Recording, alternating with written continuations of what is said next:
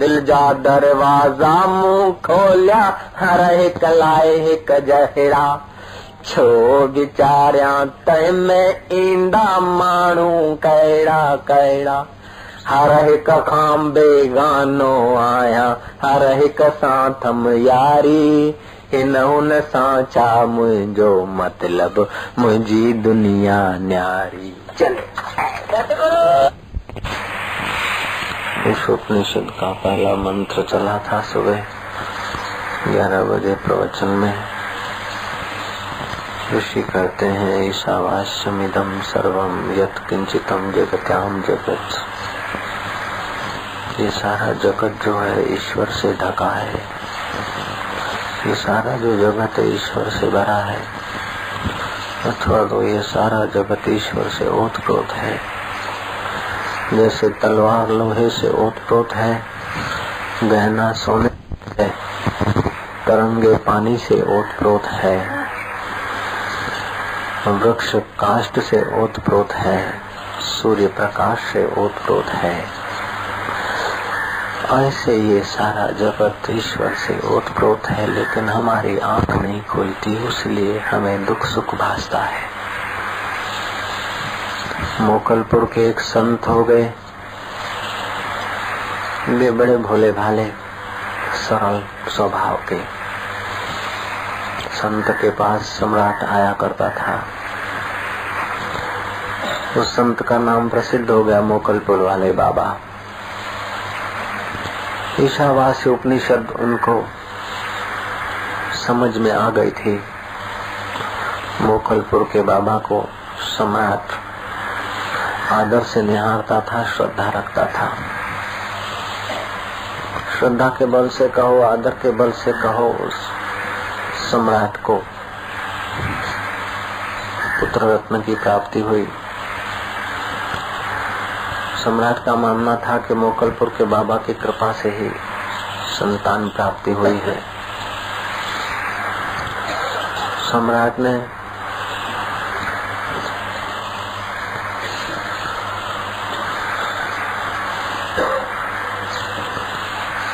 सम्राट ने कोई फ़ंक्शन रखा? बाबा का आगमन हुआ उस फ़ंक्शन में। बाबा का आगमन हुआ फ़ंक्शन में। पहले के जमाने में नृत्य कराते थे कोई नर्तकियों के द्वारा। नर्तकियाँ नृत्य करती है, बाबा गद्दी पे बैठे हैं। बाबा खुश होकर बोलते हैं कि इसको बीस रुपए दे दे। एक बार दिलाए, दूसरी बार दिलाए, तीसरी बार दिलाए। जैसा नर्तक नाचते हुई बाबा को प्रणाम करती है बाबा कहता है, इसको दे दे। सम्राट ने कान में कहा कि स्वामी जी, आपकी आज्ञा होगी तो मैं कोई अच्छे काम में लगा दूँगा कुछ पैसे। ये तो नर्तकी है ये तो हल्की स्त्री है। इसको पैसा देना उचित नहीं है।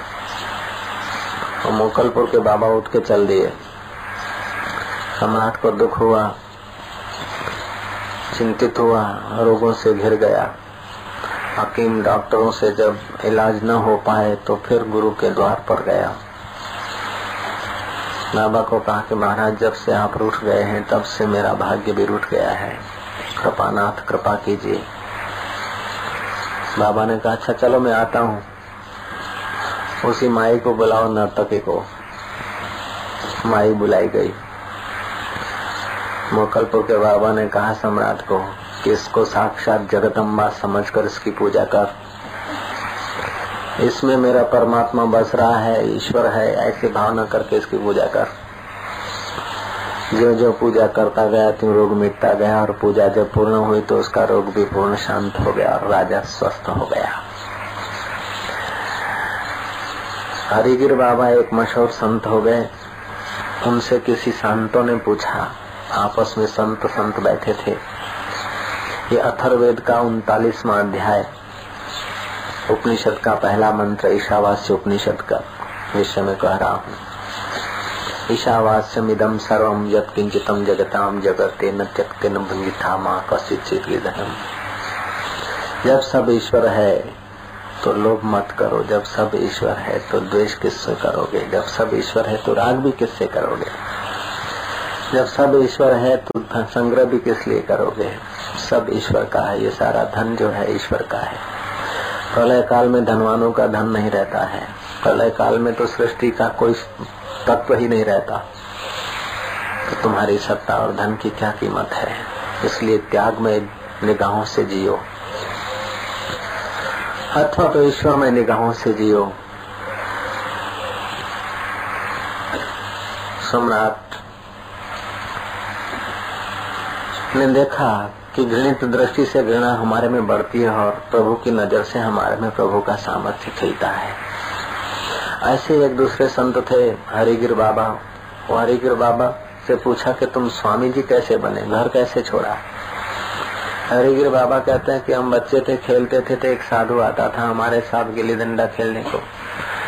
वॉलीबॉल खेलने को साधु, बूढ़ा साधु आ जाया करता था। भिक्षा मांग के एक दिन आ ही रहा था तो उसको कुछ चिकना चपाटा मिला होगा तो उसकी झोली के पीछे कुत्ता भागा आ रहा था। बाबा ने झोली टिंगा दी, लेकिन वो कुत्ता झोली को और बाबा को भूलता ही नहीं था। बाबा ने कहा, थोड़ा ही मिला तू चला जा। आज तेरे ऐसे का काम है, नहीं है, तू चला जा। कुत्ता ने नहीं माना। दूसरी बार कहा, नहीं माना। तीसरी बार बाबा आ गए अपने बाबा पने में। और कुत्ता को कहा, उल्टे पर लौट जा। तो कुत्ता रिवर्स में लौटा। मुँह इधर और पे मुँह छू गए हम लोग देखकर चकित हो गए कि कुत्ता आपकी आज्ञा मानता है। बाबा जी, बताओ कि आपके पास क्या रहस्य है? बाबा ने कहा, रहस्य मेरे पास एक ही है, मैं मंत्र सिद्ध कर लिया हूँ। तो इसलिए सारी सृष्टि का कोई भी व्यक्ति मेरी आज्ञा का उल्लंघन नहीं कर सकता। यदि मैं पूरे प्राणों से कह दूँ तो। यदि वह संकल्प चलाए मुर्धा भी जीवित हो जाए। हम लोग ऊपर ऊपर से जीते हैं। हमारी जो रिज़र्व एनर्जी पड़ी है, उसका हम उपयोग नहीं करते हैं। अब तो वैज्ञानिक सिद्ध कर रहे हैं कि दो प्रतिशत हम लोगों ने अपनी ऊर्जा, अपनी एनर्जी खर्च की है अथवा विकसित की है, दो तीन प्रतिशत। सत्तावन अट्ठावन प्रतिशत तो ऐसा ही हमारा मस्तिष्क पड़ा है। फेफड़ों में तीन हज़ार छिद्र हैं, हमारे पाँच सौ तीन, चार सौ तीन सौ काम देते हैं, बाकी के ऐसे ही पड़े हैं। न हम पूरे प्राण से जी पाते हैं, न हम पूरे भाव से जी पाते हैं, न हम पूरे बल से जी पाते हैं। हम जो भी कुछ करते हैं अपूर्ण अपूर्ण, क्योंकि अपूर्ण प्रकृति में हम उलझ गए हैं। उसलिए हमारी जीवन शक्तियाँ भी अपूर्ण ही रह गई है। जब पूरे प्राण से तुम कुछ कर देते हो तो घटना घट जाती है। पूरे प्राण से तुम कुछ कर देते हो तो तुम सफल हो जाते हो।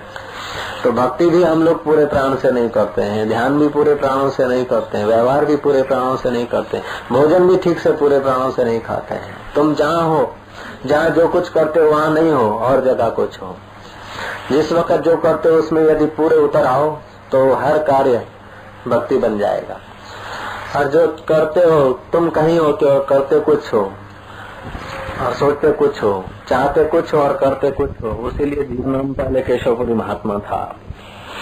राज्य में एक दासी का एक का एक पुत्र, युवान पुत्र मर गया। दासी बहुत रानी को पीड़े थी, उसके कारण राजा का भी उस पर बड़ा राज था। उसके पुत्र को जगाने के लिए हकीम डॉक्टर मुल्ला मौलवी सब इकट्ठे किए गए। सबने अपना अपना ज़ोर लगाया, लेकिन लड़का चल बसा था। भीड़ इकट्ठी हो गई। उस भीड़ में से किसी ने कहा कि वो केशवपुरी महात्मा, समस्त देश, यदि रिझ जाए, यदि अपने सभा में आ जाए तो ये बच्चा ज़िंदा हो सकता है। लोग दौड़ाए गए। केशवपुरी महात्मा जंगलों में घूमता था, जैसे दत्तात्रेय और जड़ भरत वामदेव आदि घूमते थे, ऐसे ही वो महात्मा घूमता था ब्रह्म ज्ञानी महात्मा था। तो महात्मा को नम्र व्यक्ति गए, श्रद्धा भक्ति से विनती करके बुला के आए। महात्मा आया, सभा में देखता है, एक का एक बच्चा मरा पड़ा है। एक और तो धर्म गुरुओं की भीड़ लगी है, दूसरी और डॉक्टर और हकीम भी अपना आजमा के बैठे हैं। सम्राट स्वयं चिंतित है। केशवपुरी महात्मा बोलते कि भैया, अब सब तेरे लिए इंतज़ार कर रहे हैं, अब उठ जा, खुदा के नाम पे उठ जा। खुदा की कसम है तो उठ जा। बच्चा नहीं उठता है। हकीमों डॉक्टरों के तरफ़ से मैं तुझे कह रहा हूँ तो उठ जा। नहीं उठा। मुल्ला मौलवियों की कसम है तो यार उठ जा, इनकी तो इज़्ज़त रख। लड़का नहीं उठा। बोले, राजा साहब की तुझे कसम है, राजा साहब का आदेश है तो उठ जा। नहीं उठा। बोले, मेरी भी मेरत है, तेरे को भैया उठ जा। तो नहीं उठा। फिर वो समस्त बेज आ गए अपनी फकीरी नशे में। उठ जा वैसा करके लात मारी और बच्चा ज़िंदा हो गया। ऐतिहासिक घटना है।